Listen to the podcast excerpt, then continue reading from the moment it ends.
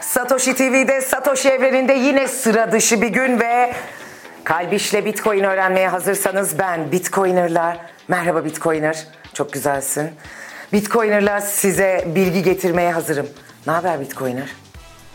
Merhaba Kalben, hoş geldin. Satoshi Hoş bulduk. evrenine.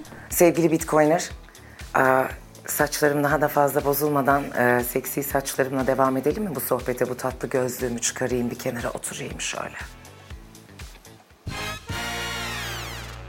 Merhaba, Kalben Bitcoin öğreniyor'a hoş geldiniz. Satoshi evreninde bugün Bitcoiner kankama sorular soracağım ve bu soruların yanıtlarını hep birlikte alacağız. Hazır mısınız?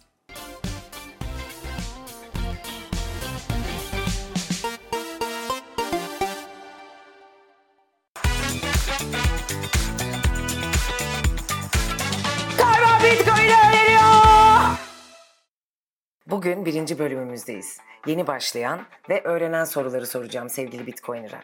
Ama bu sorularımı sormaya başlamadan önce Bitcoin'in Türkçesi olan BTC Türk'ün 9. yaşını kutlamanın tam sırası. 1 Temmuz 2022'de 9 yaşına girecek BTC Türk. Bize olan Satoshi evrenine olan desteklerinden ötürü de onlara teşekkür edelim ve de e, nice yıllar dileyelim. Şimdi sevgili Bitcoiner'ım orada mısın? Merhaba Kalben, hoş geldin Satoshi evrenine. Ay hoş bulduk Satoshi evrenine hoş buldum gerçekten çok tatlı. Ee, arkanda çok güzel bir küp görüyorum Stanley Kubrick'in küpü gibi. Nedir acaba o? Bu gördüğün küp Genesis blok küpü Satoshi evreninde. Ee, Bitcoin'in ilk e, oluştuğu anda yaratılmış olan Genesis blokta içinde yer alan e, kodların ve e, oluşturucusu olan Satoshi Nakamoto'nun yazdığı bir takım gizli mesajların da var olduğu bir küp. Belki bundan biraz daha bahsederiz. Benim romanımda da Genesis bölümü var. Çok güzel bir kelime. Her şeyin başlangıcı anlamına geliyor ve e, bizi bu tatlı küpün dünyasına daha çok sokarsın zamanı gelince sevgili Bitcoiner. Ama önce, önce şu Bitcoin tam olarak nedir? Bize tatlı tatlı bir yanıt ver artık.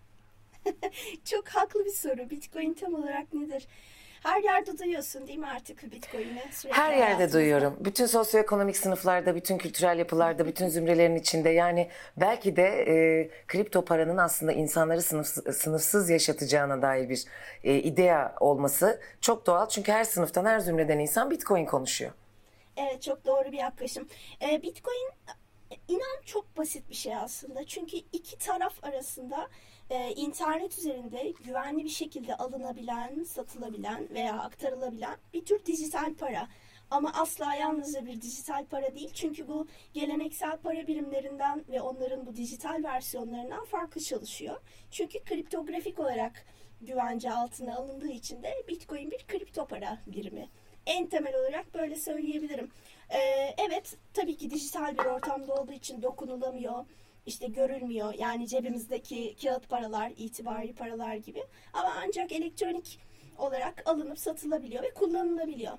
Mesela cep telefonlarımızda, bilgisayarlarımızda e, sıcak ve soğuk cüzdan dediğimiz diğer saklama ortamlarında saklayabiliyoruz.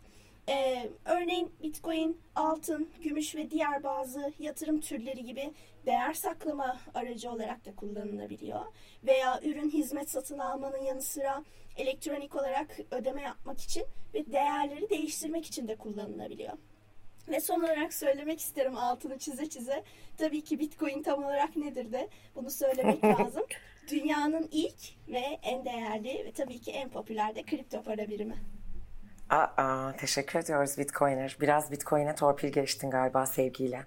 Şimdi bir sorum daha var. Hazır mısın? Seni dinliyorum her zaman. Şimdi biliyorsun ki özellikle bizim ülkemizde bir şeyin fiyatı çok önemlidir. Yani hatta olabildiğince az verelim çok alalım. Öyle seviyoruz biz. E, İçinden geçtiğimiz... Dünyada böyle bence. Kalben. Dünyada böyle değil? İnsanın aslında parayla ve hani e, mülkiyetle ve finansla ilişkisi biraz bu. Doğru söylüyorsun Bitcoiner'ım. Ee, sana şeyi sormak istiyorum. Bu Bitcoin'in fiyatını kim belirliyor? Yani fiyat nasıl oluşuyor? Çünkü bunu bana soracaklar. Çok haklısın. Çok da ım, içgüdüsel olarak en önce sorulan sorulardan bir tanesi. Çünkü Bitcoin'e duyduğumuz yerlerde hep genelde fiyatıyla konuşuluyor. Aldım, sattım, işte şu kadar oldu, bu kadar oldu. Evet. Haklısın. Ee, Bitcoin'in değer kazanması birden fazla etkenin aslında bir araya gelmesiyle gerçekleşiyor. Yani birçok şey de olduğu gibi yalnızca Bitcoin için değil bu. e, alıp sattığımız her şey için, fiyatı olan her şey için geçerli. Yani fazla sayıda kullanıcının ilgi duyması talebi arttırıyor. Bu da tabii ki fiyatın yükselmesinde önemli Yükselmesine nedenlerden e, biri olarak karşımıza çıkıyor. O yüzden de Bitcoin ile ilgili çıkan olumlu haberler e, işte güven yarattığı için kullanıcıların yatırım yapmasını da sağlayabiliyor. Bu yine diğer bütün alım satımı gerçekleşebilecek her şey için de geçerli. O yüzden de şöyle bağlayabiliriz. Arz ve talep dengesi aslına bakarsan. Evet, e, diğer tüm finansal varlıkların fiyatına etki ettiği gibi Bitcoin için de e, fiyat değeri e, böyle önemli bir etken haline geliyor. Yani daha fazla talep, daha az arz haline ve dolay- dolayısıyla da fiyatın artışına sebep oluyor. Daha fazla arz olduğunda da daha az talep halinde ve fiyatının düşmesine sebep oluyor. Ama diğer başka sebeplerden de bahsedersek belki üretim maliyeti çok az da olsa yani etkisi düşük de olsa üretim maliyetini de söyleyebiliriz. Yani Bitcoin'in e, üretilmesi sırasındaki maliyet yine fiyatını etkileyen faktörlerden birisi olabiliyor. E, belki bununla ilgili hani Bitcoin üretimiyle ilgili de ileride bana soru sormanı beklerim. Bunu da konuşmayı çok arzu ederim. E, Bitcoin üretmekten bahsediyorum madencilikten. Bunu da mutlaka konuşuruz. E, Bitcoin madenciliği dediğimiz şey yani Bitcoin'i üretmek bir dizi işlem sonucunda oluyor ve doğal olarak da bu madenciler e, yüksek donanıma sahip ekipmanlarla çalıştıkları için belirli bir tabii ki e, maliyeti de oluyor bu işlemin. O yüzden belki de bu değerine de yansıyabilir ama çok düşük bir parametre olduğunu düşünüyorum. O yüzden temel olarak böyle özetlemek gerekirse tüm alınıp satılabilen kabaca bir e, borsası yani bir alım satım havuzu oluşmuş her şeyde olduğu gibi biliyorsun buğdayın bile bir piyasası var mesela çok basit bir şekilde. Olmaz Ee, hem mı? De, hem de çok önemli. Hepimizi Ya. etkiliyor. Ee, Bitcoin'in de arz talep dengesi fiyatlanmasına sebep oluyor. Ama ben yine de şunu söylemek isterim kalben. Bilmiyorum katılır mısın ama e, fiyatlandığı şey evet itibari para birimi. Yani onun karşılığında Türk lirası veya bir Amerikan doları karşılığını söylüyoruz ama bence tek başına bir bitcoin eşittir bir bitcoin. Ne kadar güzel dedin Bitcoiner. Aslında değer ölçme sistemlerimizin hala biraz nostaljik olmaya devam etmesini vurguladım belki de. Çünkü Bitcoin artık yepyeni bir değer ölçme sistemiyle ilgili bir e, aracı. E, o yüzden bu aracıyı da kendi dünyasının içinde ele almak ve onu anlamaya çalışmak daha makul bana göre de. Peki Satoshi evreninde size bir dedikodu vereceğim. Hazır mısınız? Hazır mısın Bitcoiner? Hazırım. 2012 yılında çalışmakta olduğum bir teknoloji blogunda Bitcoin ile ilgili 3-4 sayfalık bir makale yazdığımı ama bir Bitcoin bile almadığımı biliyor muydunuz?